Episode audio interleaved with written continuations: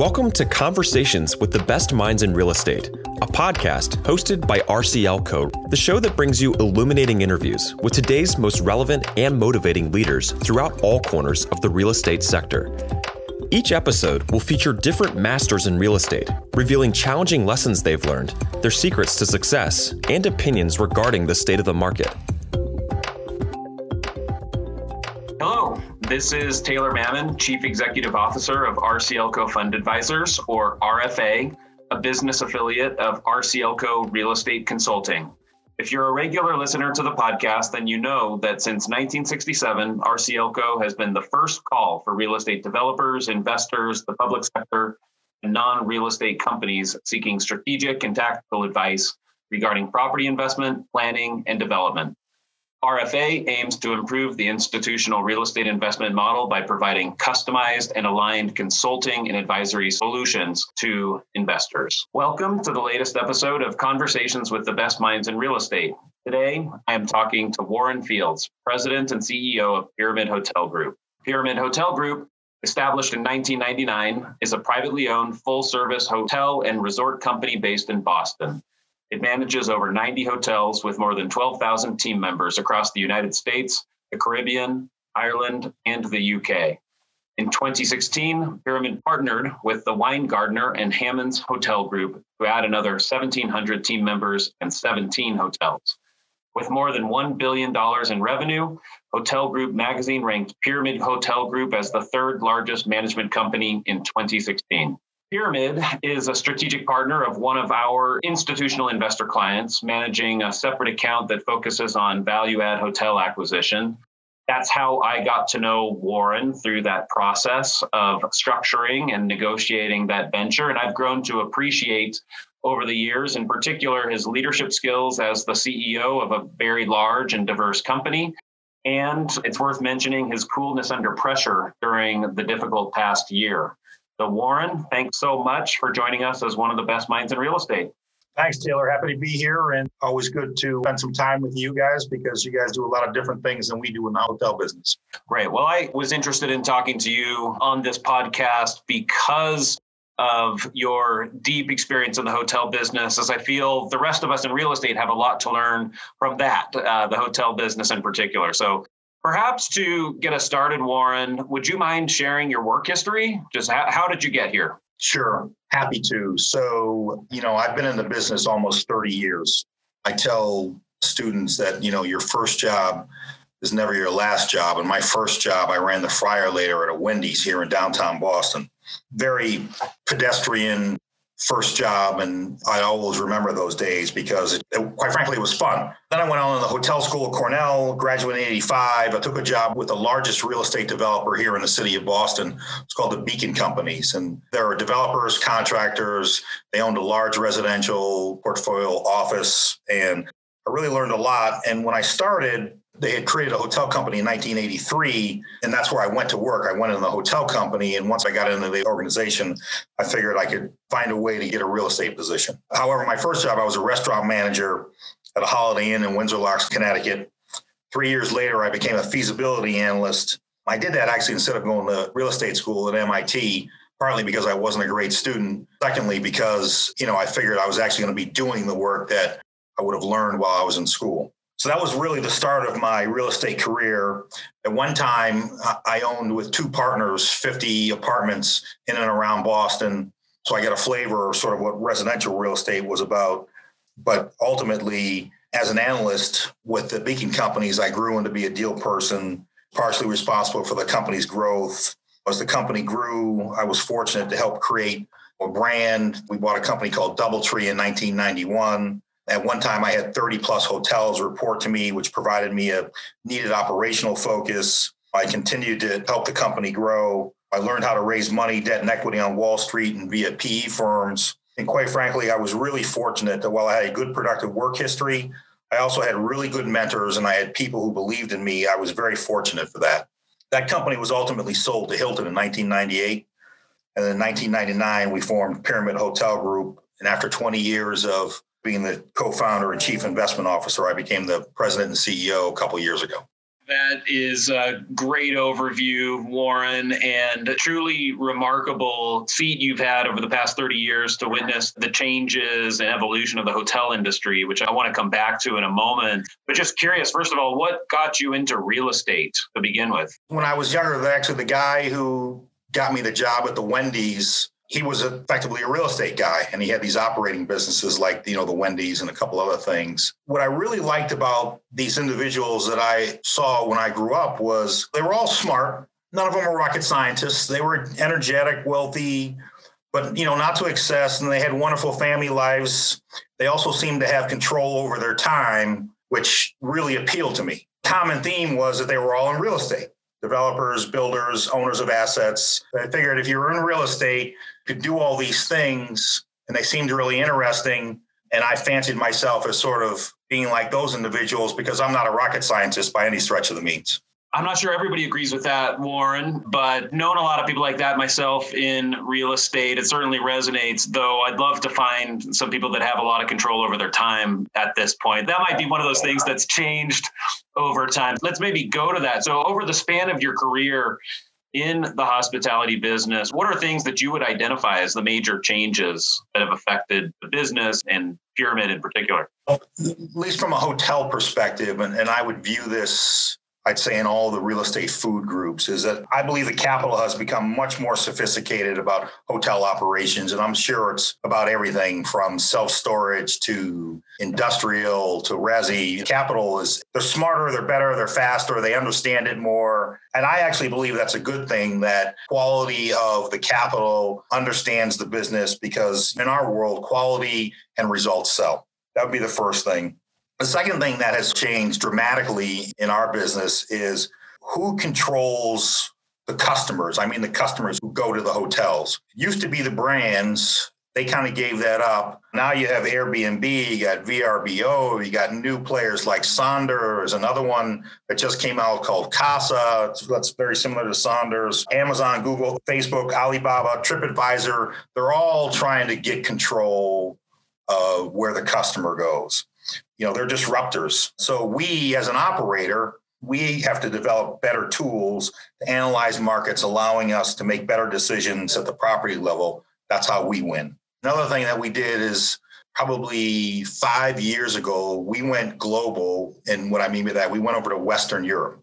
We started in ireland and we really went over there because you know there was a race to the bottom here from a fee for service here in the US because there's so many competitors. Capital was basically commoditizing our business and we actually like to think we do a good job. We like to think we spend a lot of time. We you don't necessarily want to work for free. No one does. So we went over to western europe. There's very few of our competitors are there.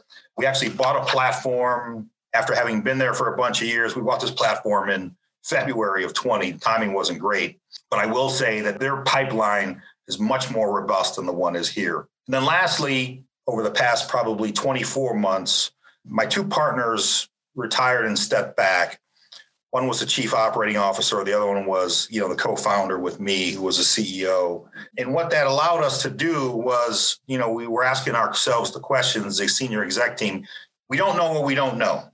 So this is going to allow us to change and grow and look beyond what we were currently doing to try and do better and become, you know, really a center of excellence for hospitality management fascinating. And in particular, your description of the number of disruptors really highlights the operational side of the hospitality business. That it's just far more fast moving and dynamic than many other segments within real estate. Again, all just related to the fact that your lease terms are overnight versus, you know, annual lease terms for multifamily, maybe several years for office and so on. As an operationally intensive business within real estate, what do you think operators and investors of other property types could learn about how to run a business from the hotel folks?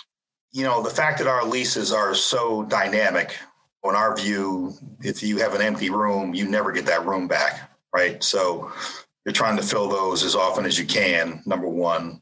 Number two, we really do worry about nickels on the P&L. The most important part of our P&L is sort of in the middle of the P&L where below the revenue and before you get to your fixed charges, that area, your operational expenses, that's where you make all your money.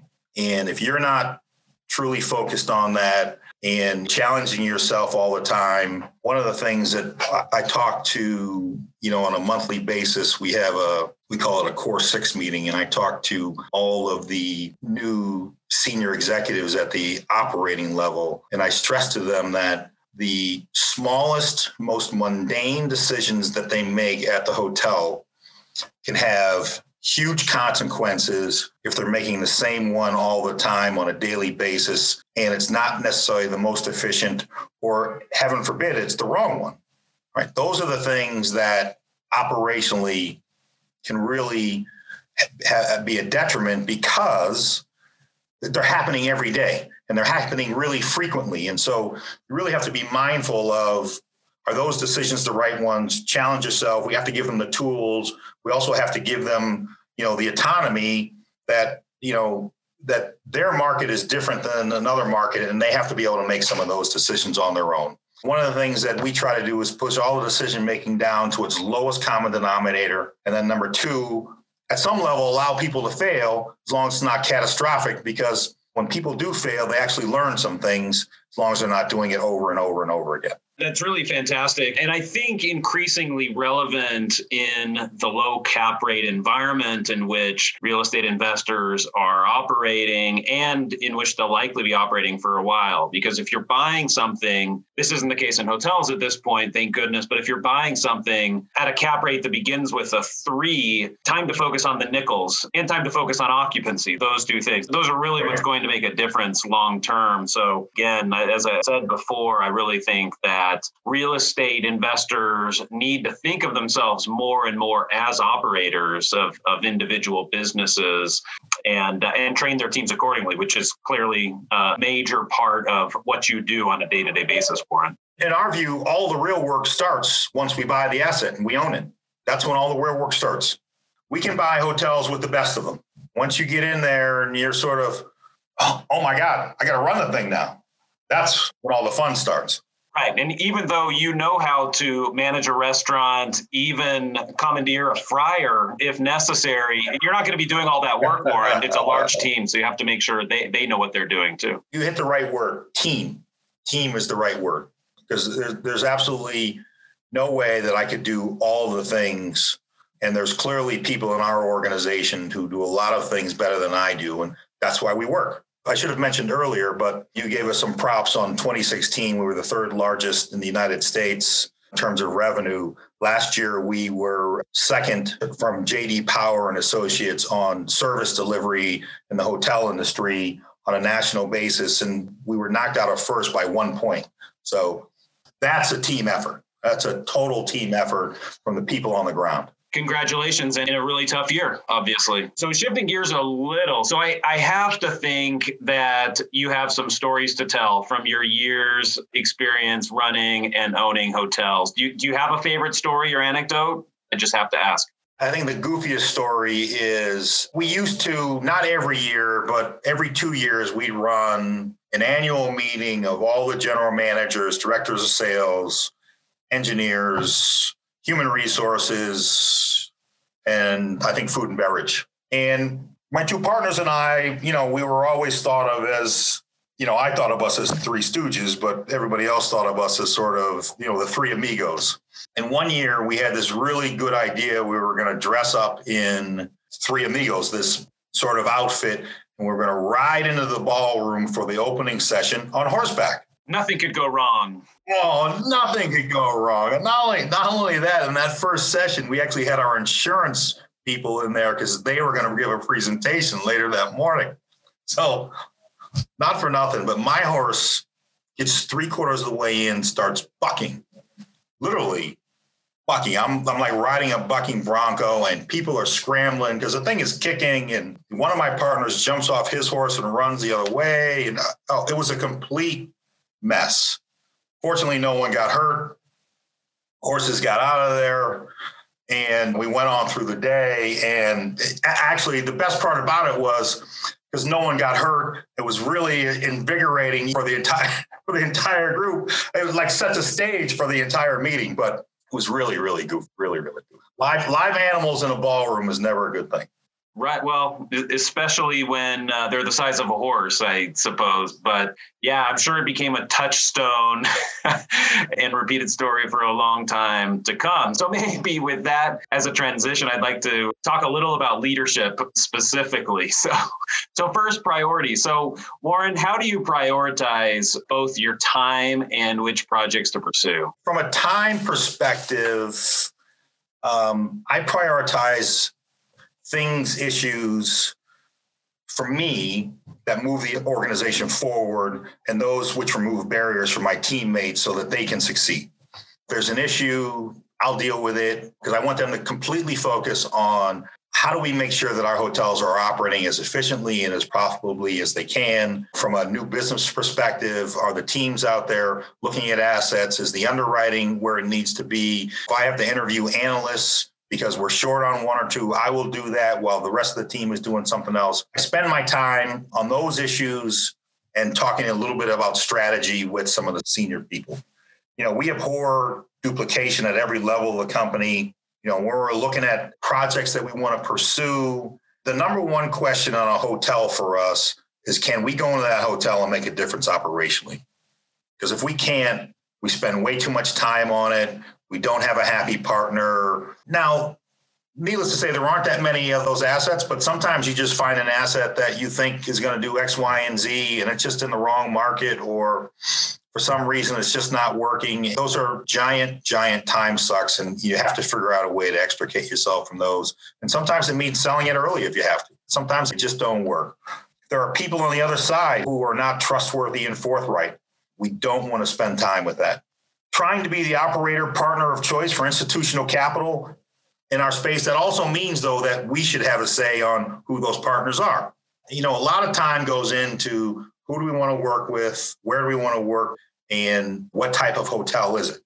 And if we can focus on those types of things, I think we'll be a partner of choice. And we also focus, I spent a lot of time on creating a culture of inclusivity and advancement for all because I was one of those who had a lot of chances and opportunities. And you have to take advantage of those when you get them. And we have to create those opportunities for others. Great. I'd like to pick up on that really quickly because as a hotel operator, you employ people from a far wider spectrum of socioeconomic groups and backgrounds than most other real estate companies in particular. So, how do you effectively lead such a diverse group and, and ensure that those pathways to success are there throughout the company? You know, we've always done a decent job at making sure that uh, you know we sort of promote from within. Uh, we have 50% of our employees are people of color. Uh, I would say I think the number is like 40% of our executives are women. So we've done a pretty good job.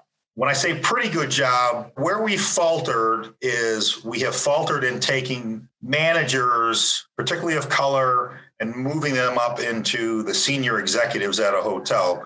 And when we really went back and looked at that, what we found was sometimes the job requirements that we had for becoming a controller or you know a general manager or a director of food and beverage was that you had to have a four-year degree there are individuals who have been in the business long enough where that standard doesn't matter anymore I'm a CEO without an advanced degree. Does it really matter? Maybe, maybe not. But we shouldn't have those types of barriers. And that's what we've tried to break down. And ultimately, Taylor, my view on work is if we create an environment where everyone is intellectually stimulated, we should become the employer of choice. I'm sure for you and, and, your team, you guys wake up and you want to do all kinds of really neat things and be involved in different things. And if you had to do the same thing every day, I don't know about you, but I would probably blow my brains out. People on my team, I want them to be as intellectually stimulated as we can possibly allow for it, given the jobs that they have. But how do we continue to teach them and how to grow them? And that's sort of how we've, at least how I've been able to sort of manage a very diverse group of people. You still have to treat them all the same way.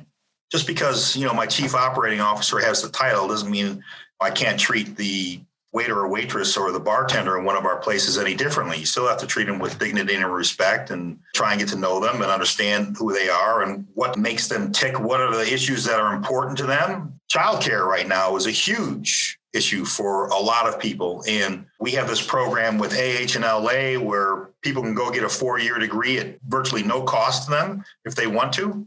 So there's all kinds of programs that we run. We have to do a better job of getting that word out. But I think one of the the best parts about my job is the diversity of the people that we have within our organization. And, and we foster it. You have to foster it it absolutely sounds as though it's something that certainly goes beyond lip service at this point, but it's something you've truly embraced as a culture. And as you're aware, Warren, we're seeing, particularly on the institutional side of the real estate industry, um, meaningful and I hope an enduring focus on supporting and increasing diversity within our companies and especially within the ranks of leadership.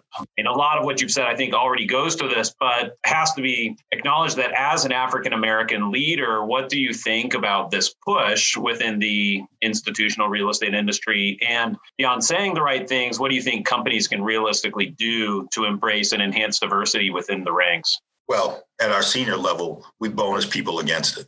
Flat out, hit their pocketbook if they're not doing it. Why screw around? Just make it happen. At some level, you get tired of hearing these people aren't out there. So fine, train them yourself, coach them up yourself.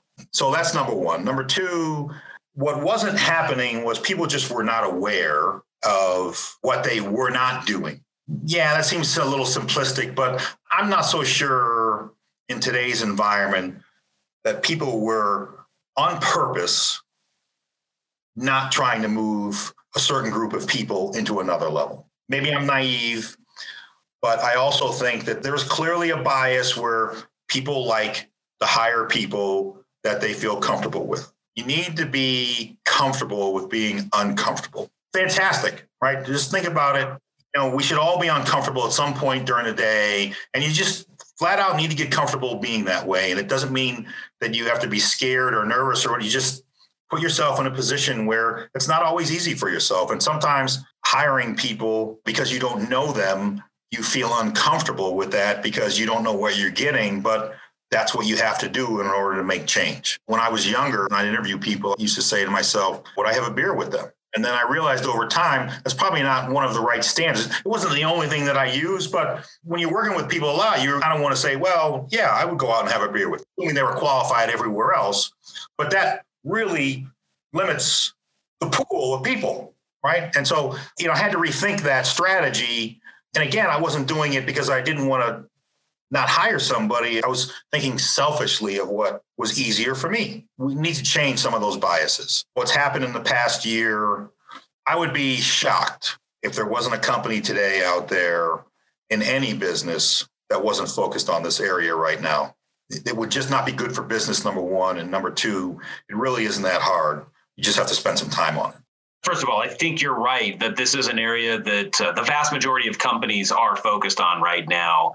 But I think you said a couple of things that are very practical and helpful, and that a lot of companies potentially aren't doing at this point. One, having it impact people's pocketbooks, having it actually tie into the bonuses. That's a meaningful intervention that you're making within your organization. And usually those kinds of incentives seem to work at some point in time. And then, second, which you said in a couple of different ways, which I think is fascinating, is starting to change traditional expectations about what type of background or even qualifications, like those that appear on a resume, are needed for a particular job. Is that's going to open up your options so much more than just kind of looking for the same type of person to be a controller, as you noted, as what you've always done. Our jobs aren't technical like someone who's trying to save the world from cancer so you have to have a certain education, background, training, blah, blah, blah.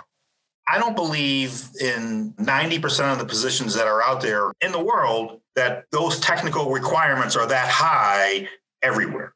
So, as an example, you know, at a real estate firm, you don't have to be a mathematician who went to MIT, I'm not picking on MIT, in order to figure out how to run discounted cash flow analysis. You just don't you know, you need to be trained on it and you can figure that out. And then you can, can learn the rest of the terminology. You may not get it right the first time, but they may have some other intrinsic characteristic in their personality, which would make them either a good analyst or they'd make themselves really good at finding a piece of ground for a resi deal. Part of it is getting access to those positions. And that's where I think maybe the real estate industry has, has faltered a little bit, where we just haven't provided the access.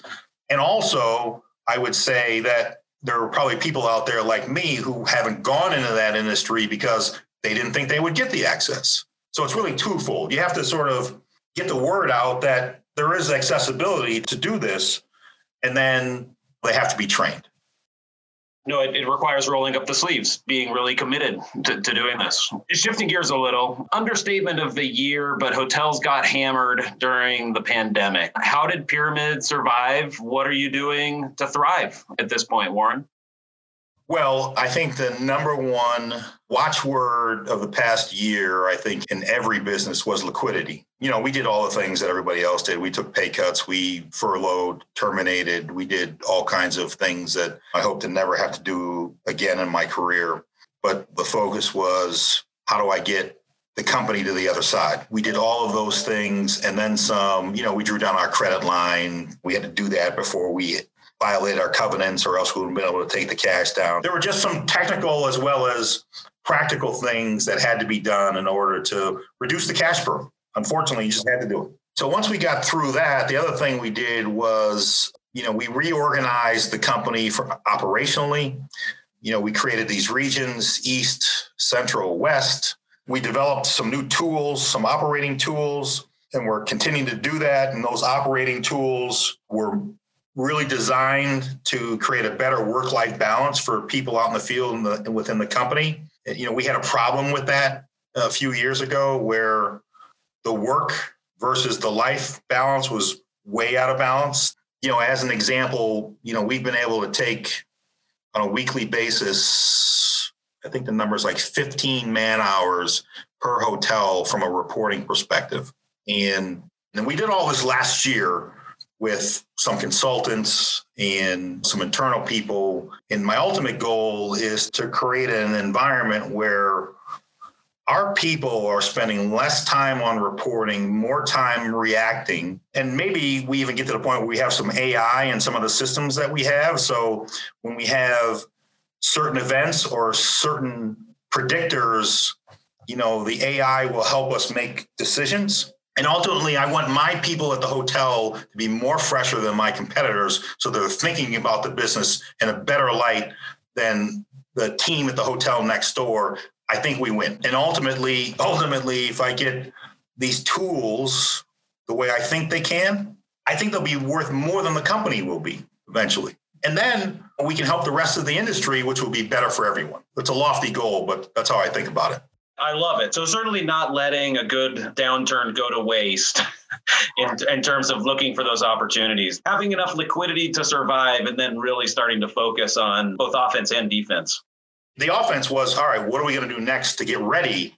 Because eventually we're going to get back to where we were from a demand perspective. And then I think I might have told you our pipeline in Europe from a growth perspective is almost twice what it is here that division of our company, they could be at our size soon here in the US as, as well in Western Europe.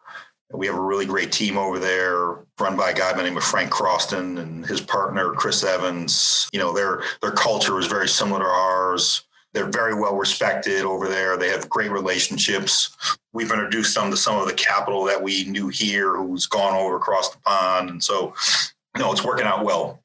I'm actually really excited about when we get back to a sort of normal demand picture you know here in the US because a lot of the tools that we implemented and systems and processes I think we'll be able to show better flow through at our properties than our competition. If that is really the case then you know we win again and you know maybe one last question since we're running up against time um, which is you know, what advice or what resources would you recommend for somebody looking to gain insight um, into leadership? Maybe somebody who's stepping into leadership for the first time.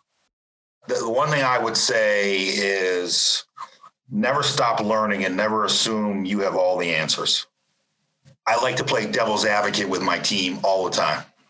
You know, let's challenge the assumptions, let's challenge everything. You know, I want to be sure that we're thinking about the things properly. You know, I tend to make decisions with the best and accurate information at the time. However, two or three days later, you may have better or different additional information that presents itself, and you have to reevaluate what that means. And then that may mean a mea culpa. It just might, and pivot instead of let's do that, particularly when you know it's wrong, just change. That's the great thing about business. You can change.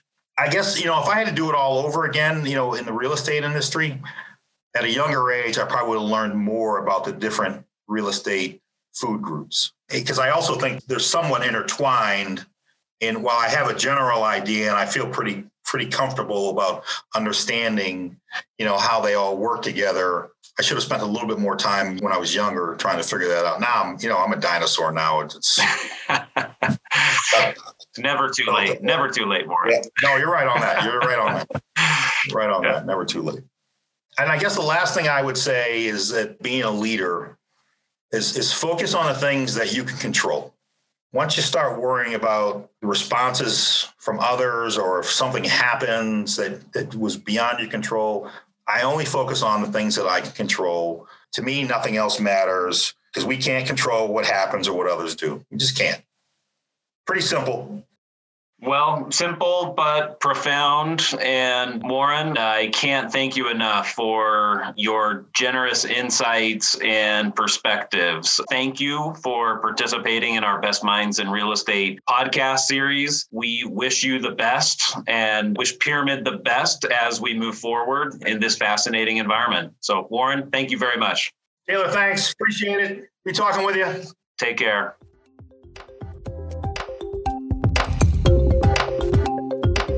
We hope you enjoyed listening to this episode of Conversations with the Best Minds in Real Estate. If you are interested in learning more about RCLCO, go to rclco.com and follow us on Twitter at RCLCO. Don't forget to subscribe to new episodes of the podcast and make sure to leave us a rating on iTunes. Thanks for tuning into the show.